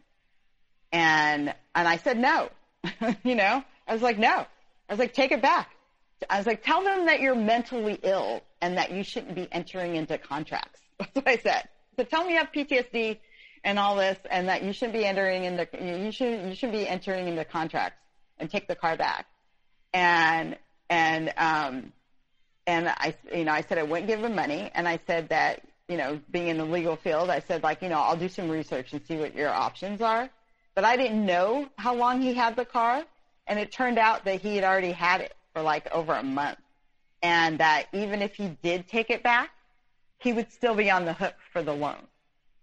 So then he wanted me to, he wanted me to buy the car, like, you know what I mean? Mm-hmm. Like change it, change it all over into my, into my name, but then let him drive it. I was like, what? That, that makes no sense. I was like, why am I going to buy a car that I had no access, that, that then I don't have access to? And I was like, so I have to buy the car, insure it, and then let you drive it around? No. I'm like, no, no, sorry. That's, that's not, gonna, that's not going to happen. And, um, and, uh, yeah, it was just, and and I'm sitting there. So now I'm sitting there like in a different headspace, right? And I'm just like, oh my god, the the just the the gall, right, of this person, you know, like, oh my, this is unbelievable, this is unbelievable to me. And um, so uh, finally, I said, you know, I said, okay, look, I'll, I'll help you out because it doesn't make it doesn't make sense for you to be without the, a car and still responsible for the loan. You know, just, I'm not just so, to... just just so you know, when you said I will help you out, I guarantee you there's a collective groan from everyone listening, being like, "No, I know. I know, I know, I know, I know, I know." God, I know. Trust me, I was I was there. I was there, and I was and I was just oh, I can't, I couldn't, I couldn't, I couldn't believe it. Um, and so I said, okay, I'm going to help you out because it doesn't make sense for you to be, to have, be responsible for this loan and not have a car. And then I'm not, but I'm not, I'm not going to buy the car. I had, the car that I had at the time was like 13 years old. It had been paid off for a long time. But I knew I was going to have to buy myself a new, I was going to be buying myself a new car like in the next year. I'd already started looking, right? So I'm not going to buy him a car, you know, and then not be able to buy myself a car, right? I was like, this guy's, he's, you're messing with my, you're messing with my financial future. And, and it's really, it's, this is, this is starting to, you know, really, you know, bother me because now this is like, you're messing with my, you're really messing with my life now. So, so is your decision making here, uh, is it guilt or is it this is the only way I can think of how to get my money back is by giving more money? It was a little bit, you know, so in that situation, I mean, um, maybe he could have gotten the money from someone else, mm-hmm. but um, so yeah, I don't, I don't know why. Yeah, I guess, I guess a little bit was, you know, well, he's got to, you know, if I do this, this thing for him, he's got, you know, he's got to he's got to pay me back, right? Like this is such a big deal, right? This isn't like, you know, a, you know, a couple hundred dollars here and a couple hundred dollars there for like random things, you know. Um, but but deep but, down, you know, if you don't do it, it's gone. If I don't do it, yeah, there's a there's definitely. Oh yeah, he would probably just like dismiss me dis- and just then, disappear. Because in a in, in a way, right now, if you kind of take a step back and look, you've already been discarded in a way. Right. You know, your relationship just ended when he wanted it over and discarded. So right now you are he doesn't have to deal with any of you on a daily basis, a, a sense of like you saying, "Hey, why are you doing this? Why are you doing that?" Mm-hmm. And you, you've now been put into this uh, friend zone where he can contact Right. you when he wants, and he still uses you as supply, especially for money. Who knows what else he's getting from everyone else? But now you've been brought in, and now are compartmentalized and are separated. Right. And the, yeah, and it's pretty much all about money now. Yeah. And like the little, the little crumbs, like you say, you know, of like, like, oh, let's go do this or, oh, let's do that. That, that's just to keep me sort of like in that, you know, loop. Just Yes. to keep me sort of tied. He doesn't want me getting too far away because remember, I started like resuming my life, right? But he doesn't want me to get too far away. So he's like, you know, he, there were there was there were late night calls. Um, you know, like it, it was like his his PTSD and anxiety and panic attacks and stuff like that would flare up like when he, when he wanted them to. you know, and it's you know, and it'd be that you know he's calling, sounding desperate, and you know, and uh, and you know, it's like when it you know wants to talk, wants to need somebody to talk to or whatever. And but that's all just designed just to keep me sort of in that loop. So, so I said I'd give him the money for the car, but I said, but not until you you have to start paying me back what you owe me, and we need to figure out a way where because at this point, you know, like like I said, he'd already you know he had like written me checks and then told me not to cash them and given me money and asked for it back and all that kind of stuff. So I you know I didn't want to have to chase him for it. I said we have to figure out a way where you can pay me and I don't have to have contact with you. I don't have to ask you for it or chase you for it. I'm not going to do I'm not going to do that. So so we we figured out a way to where one of his checks that he that he got would go directly to me and I opened up like a whole separate bank account because obviously I don't want him mixing in my bank account. So I opened up a whole separate bank account and and and that and he had that check routed to that account like on a month on a monthly basis. And and so we set that up and then and then I gave him the money for the truck. Now, what's weird is like he has he has he doesn't have the pin number for that account, so he can't get any money out of it. It's just to put the money in. But he still has he has control over that. He could stop that at any time. So every month I was like I knew when the check was supposed to be in there and every month I was like panicked, you know. I was I was like checking to see if it went in because he could just decide to stop doing that right? So it's like so it's like this little victory, right? That he's actually paying me, but yet he still has control because he could stop it at any time. And um, so, you know, but he's now, but now he's not he's not really talking to me at all, which is which was actually fantastic. Like at this point, I was like, good, the money's coming in. I don't have, you know, I'm not in contact with him. You know, I'm not you know, I stopped taking his, I stopped answering his calls, um, and and I was like, okay, this is good. Things are good now. Then he starts up again um, with the late night phone calls and and the and now he's texting. You know, um, the, and more and and and and surprising or maybe not surprisingly, more re- requests for more money. and I'm like, you've got to be, and I'm texting him back saying, you've got to be out of your mind. Like, no. And he would, he would berate me over text, um, you know, saying, you know, like, why won't you help me? I know you can help me. I'm like, I don't have the money. I would just tell him straight out, like, I don't have it anymore. I gave you, I, I, I gave you, you know, I already gave you like so much money. Like, I don't, I don't, you, you're messing with, you know, you, you messed with my financial security and and I won't do it. Uh, You know, we're done. And I almost like it was almost like morbid curiosity that once I said it like that plainly, that you know, I said you're messing with my financial security. I, you know, I'm not giving you another dime. Um, I I've been, you know, in my life where I had nothing and I'm never going there again for anybody. And I had this little sense of morbid curiosity where I wanted to see how far he would go um, once I told him that. And and he kept going.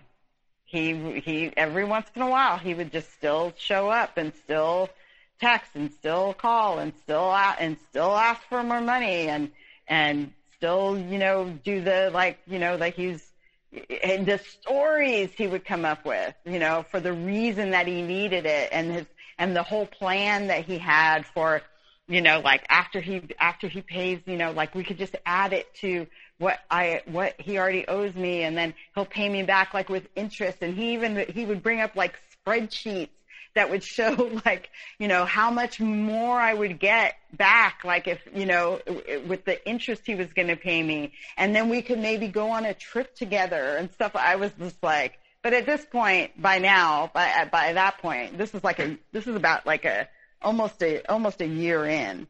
And, and by this point, I'm just like, I'm impervious to like his stories and his thing. I have no sympathy for him at all. Um, I'm still just like keeping in contact once in a while just to make sure the money keeps coming in. But, you know, and I'm sort of humoring him by listening to, to all of these things like I had a choice. I mean, he would come over to my house and just like start spewing all this stuff. And, um, and then, um, and then I, I, but I would, I would leave. Um, I'd, I'd leave and I'd leave with, you know, without, I'd say no, I'd let I'd let him go through his whole spiel, almost like a salesman. And then at the end, I would say, "I'm sorry, um, no, can't do it," and I would leave. And I knew every single time that happened, it, cause it happened like a number of times.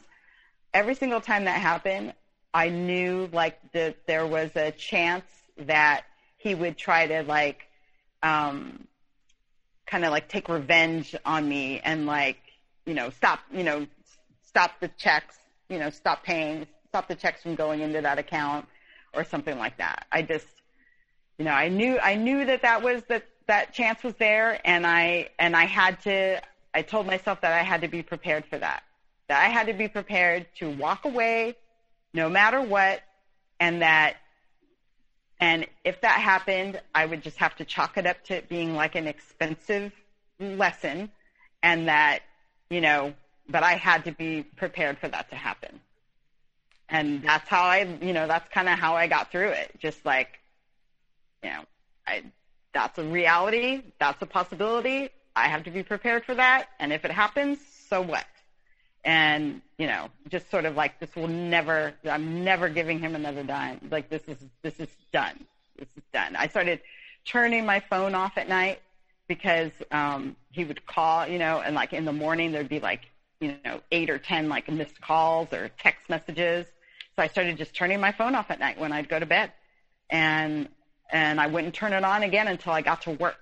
Um, cause then I wouldn't be tempted to like call him back or anything. And, and I just, you know, I just kept doing that. And so I could get myself like further and further away. And surprisingly, he did keep paying me. And then, um, and then and then uh, and he started going to school. And then he so then he's texting me and contacting me and asking me for money for things he needs for school. You know, because he thinks that he thinks that will be um, you know, different. Like I'll think, I'll look at that as like, oh, this is a good thing that he's doing, and and yes, this should be supported, you know, kind of thing, because that's how I was before, right? Um, but I, I, I was like, no, not happening, and and he would get he would get pretty irate um, with me and accuse me of lying about you know how much money I had and how much money I made and you know and he's like I know you make enough you know I know you make enough money and this and that and and then and then other times he would say he would try to devalue my work and say that that he probably made more money than me for do you know doing nothing. so uh, so it goes on like this and I'm turning my phone off at night and trying to do no contact and this and that. And then, and then the most amazing thing happens. He meets someone else. and that, that would be like, on one hand, it was great because now he's not focused on me at all. Um, but I admit I did fall down. I fell down that that that rabbit hole of of like being curious about the new supply and wondering if she was experiencing the same things that I did.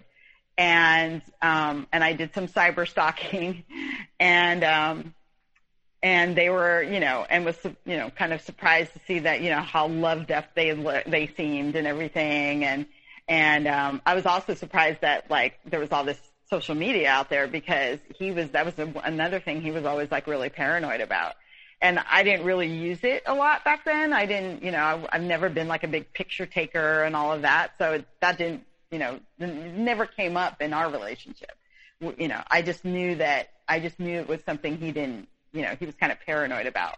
Like didn't want people like, you know, talking about him, posting about him, stuff like that. But then here he is with this person, like, you know, splashed all over and all of these like, you know, going places and doing things and all these like um uh you know these uh um you know all this affection being thrown around and and um and it, it looked nothing i thought it, it it looked nothing like most of the relationship that i had with him i Were, know did I, you did you wonder to yourself uh, this is the relationship and the guy that i wanted uh, he's having it with this person is there something wrong with me did that ever Oh, pop yeah. mind okay Yeah, yeah, yeah. I thought, I thought, because that's what I was looking for, right? I was looking for similarities, but I wasn't seeing them. So then I thought, well, wait a minute. What was it about me that allowed him to be so horrible to me?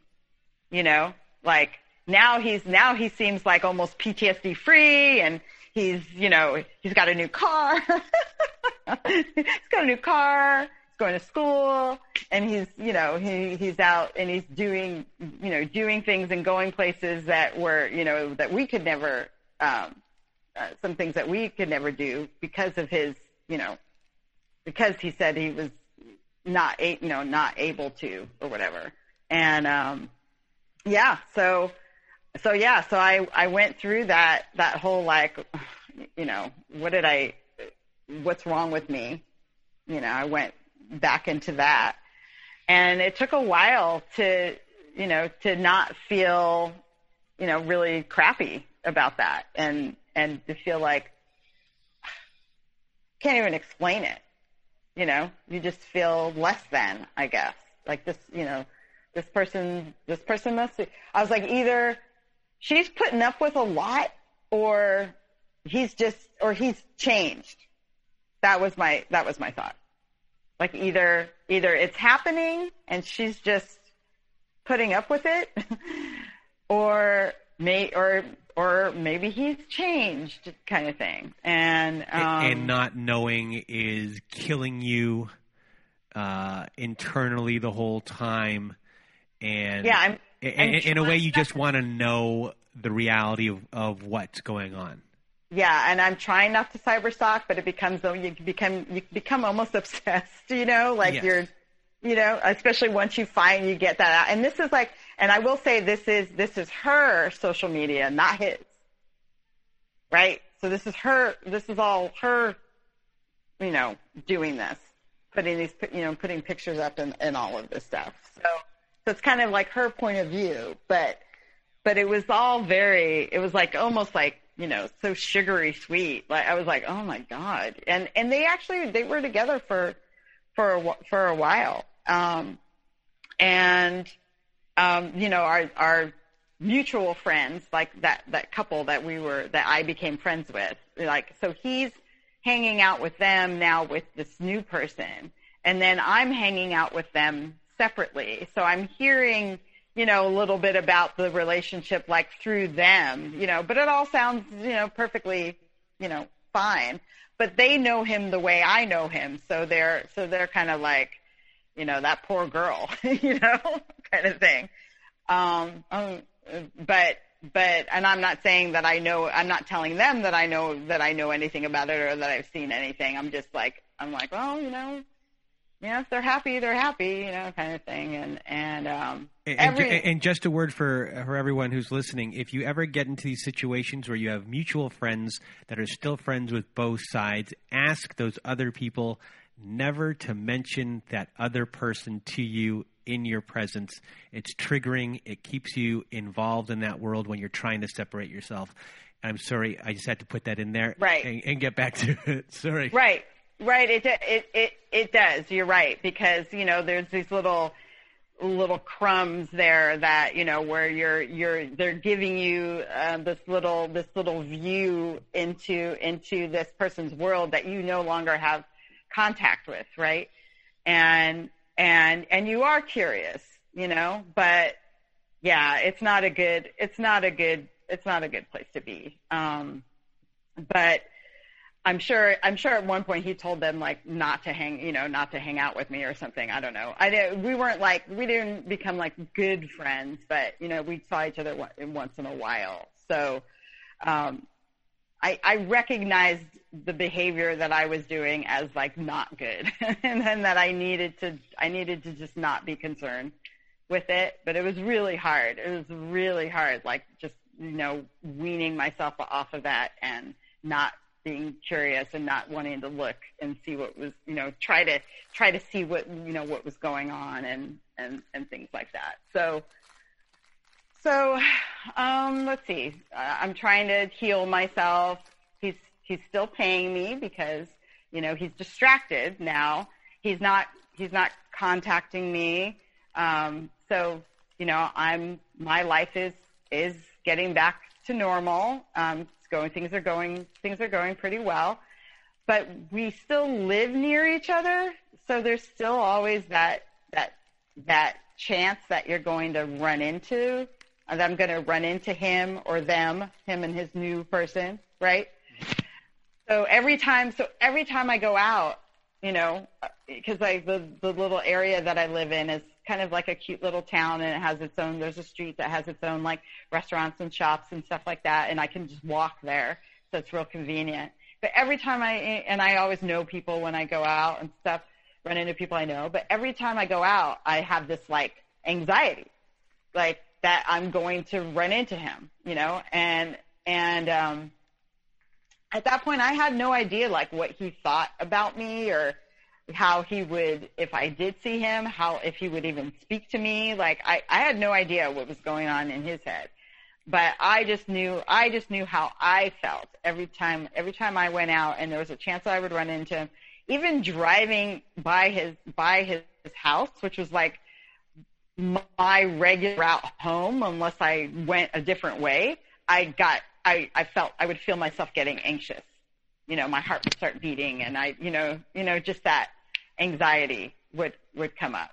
And and um and then one day I did it, it happened. And I had started writing too uh, during that time. During that time of like trying to heal, trying to get your life back, you know, actually realizing what happened to you and what you were like sucked into and and and you know trying to figure out why and making sure it's not going to happen again i i i went back to what i know and i started writing and i would write you know sometimes i would write um accounts of of like things that happened in the past and um because it's almost like a dream like you can't even believe it and then other times I would write like what I would say to him if, you know, if given the opportunity, you know, almost like your letters, letters to my narcissist. So I was doing a lot of that. I was doing a lot of writing and it was really helpful just to get it, to get it out, to get it, to, to have it on paper and look at it and read it and just be like, oh my God, you know, like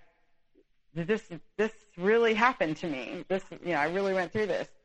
And, um, and then I did run into him, and and it was in like a, a social place, social setting, and to my surprise, he was by himself. He wasn't with his um, new person, and to my surprise, he was like, "Oh, happy to see me," you know, like, "Oh my God, how are you?" you know, and and uh, wanted to sit down and catch up, you know, like we were like old friends that just hadn't seen each other in a long time, and so I agreed in, uh, to sit down and and he's you know, he's telling me like you know he he wanted an update on where he was with um, paying me back. And and I told him, you know, because I kept I then then I did have like a spreadsheet I was keeping, and I was keeping track of of everything. And I told and I, so I told him like you know he was about about halfway halfway done paying me back, and that I would for sure let him know like when you know when it was done, and and he's talking about school and things like that, you know, and then and then he started talking about this new person that he's with. And one of the first things was like he made it sound like it was a new relationship, like they hadn't been seeing each other that long.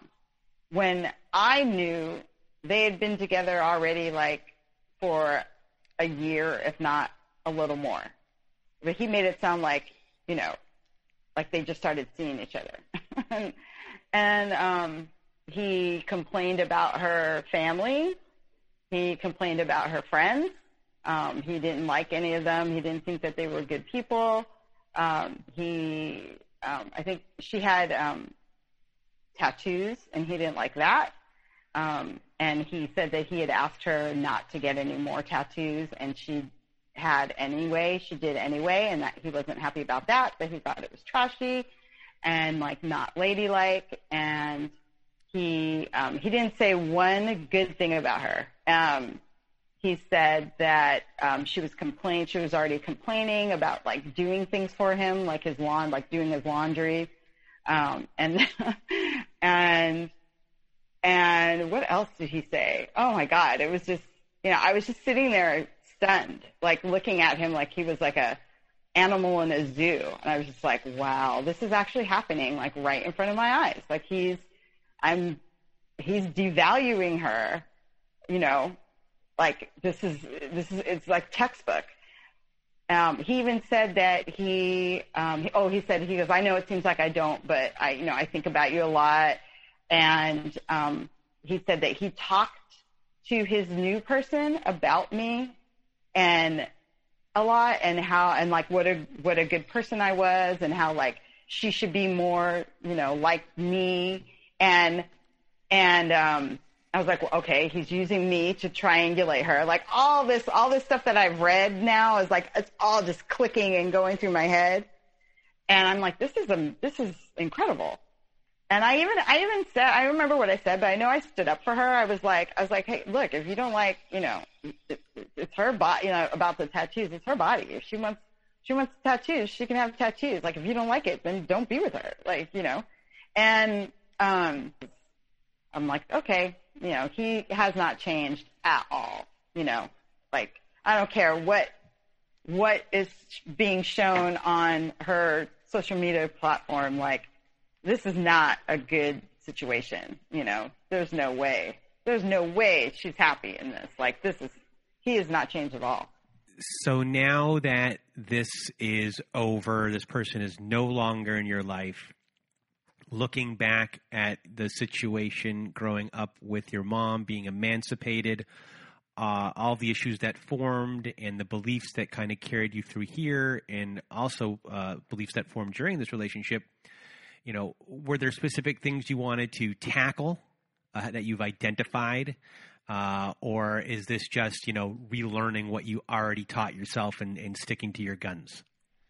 Yeah, it's more, it's more, it's more like going back to, you know, you know, like the way I was living my life before was fine.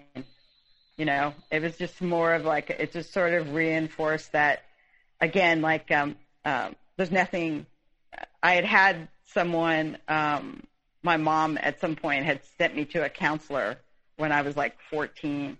And, um, uh, because, uh, you know, when she was telling me that I was depressed and, and my mom, by the way, like she's, she was, uh, she worked in the medical field and, and for part of the time she worked in like uh, psychiatric, she did some like psychiatric work. I remember, I remember specifically her saying that she was working at some point she was working with people who were manic depressive. So this is something that I learned about, like, you know, as young. And so when she's sitting there telling me that she thinks I'm depressed, this isn't only, this isn't just coming from my mom. This is coming from like a medical professional, right? So I'm thinking like, so she's telling me there's something wrong with me. I think, okay, maybe she's right. Maybe there is something wrong with me. And so I went to a counselor, and um, this counselor figured out pretty quickly what was going on. And she tried to set up sessions with, with both my mom and I. And my mom would either um, cancel at the last minute, and the last time she tried to set up a session, she tried, she thinks she tried like three or four times. The last time she tried to set up a session, my mom just didn't show up. And this, this, this lady, and now thinking about it, it's kind of funny because this, um, she was a, a young, she was probably right out of grad school or something. And, um, and she was pissed and not, you know, and because she's thinking like, my mom, my mom's like a colleague, right? How dare you? How dare you, you know, like treat another medical professional this way? And, and, and, and also you're supposed to be a parent that's supposed to be concerned about your, your daughter. So she actually gave me a ride home. That was the last session I had with her. Um, she gave me a ride home and she had me wait in the car and she went and talked to my mom and my mom didn't let her in the house. They were just on the porch, but I could tell she was, I couldn't hear, but I could tell she was yelling at her and probably saying the same things that she said to me, like, how dare her, you know?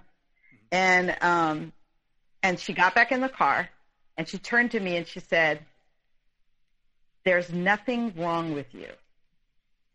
Your mom is the problem. There is nothing wrong with you. And that definitely got me through the next few years, right? But it also, but now again, here we were like, here I was like decades later having gone through this with, you know, this relationship and toxic friendship with this person. And again, I had to like, you know, that she was like the first person to tell me that. Other people would tell me that, like, you know, throughout the years. But but but here I was decades later and I had to like repeat that, almost like repeat that to myself. Like there's nothing wrong with me. Like I was fine. I tried to fix myself by being with this person and bending over backwards and twisting myself into a pretzel to prove that I could have like, you know, a, a relationship, you know, that, that, that, um, that I thought, you know, um, that I fit, want that that fits social norms. That's yes, and that fits social norms, and that you know I had to prove that I was capable of caring about some you know someone at to a certain to a to a certain level or something, and then and then I realized that you know I I picked the wrong person, obviously, or they picked me. Um, it was just you know just the timing or whatever, but but there was nothing wrong with you know like I yeah, I went through that and I had to learn from it, but yeah, there's nothing wrong with me. I don't, I don't need that. And I don't. I mean, if it happens, it happens. You know, I'm still open to having like a, a, a good relationship and, you know, a, a respectful, reciprocal relationship with, with someone. But, but yeah, I, I just, I had to go back to like, you know, the way I you know, what I was doing and the way I was living was like, was completely fine. I didn't need that. So before we end our show, do you have any words of wisdom or advice for anyone, for everyone who is listening? Not, I don't know if it's really advice, but I will say that um, that you can you can um, you can experience or or come across like you know, narcissists in uh, different areas of your life. I think that's, you know, that's one thing that I learned. So you can have a, a, a parent who's a narcissist. You can have a boss who's a narcissist. And then, of course, the personal relationships, friends and, and significant others. Um, I had a couple bosses, you know, and, and, but I recognized it right away. And I was like, ugh, you know, and, and, and it's good to recognize it and know that like, okay, this is someone that I need to keep at arm's length. But it's not always that easy, right? Especially if it's a parent or a boss or something, you know, people you have to have contact with. So what becomes important though is like, at least what became important to me, um, was how I was feeling. You know, I had to really examine how I was feeling, how this person is making you feel. And and is your life being disrupted? Your life as you knew it, is it, you know, uh, uh, hopefully your life you liked you liked the way it was before this person came into it and now your life is being disrupted and and and you have to really like stay in tune with with how you're feeling and what's going on with you, and then de- and then determine like if this is a situation that needs to be addressed and needs and that you need to like you know extricate yourself from um, somehow.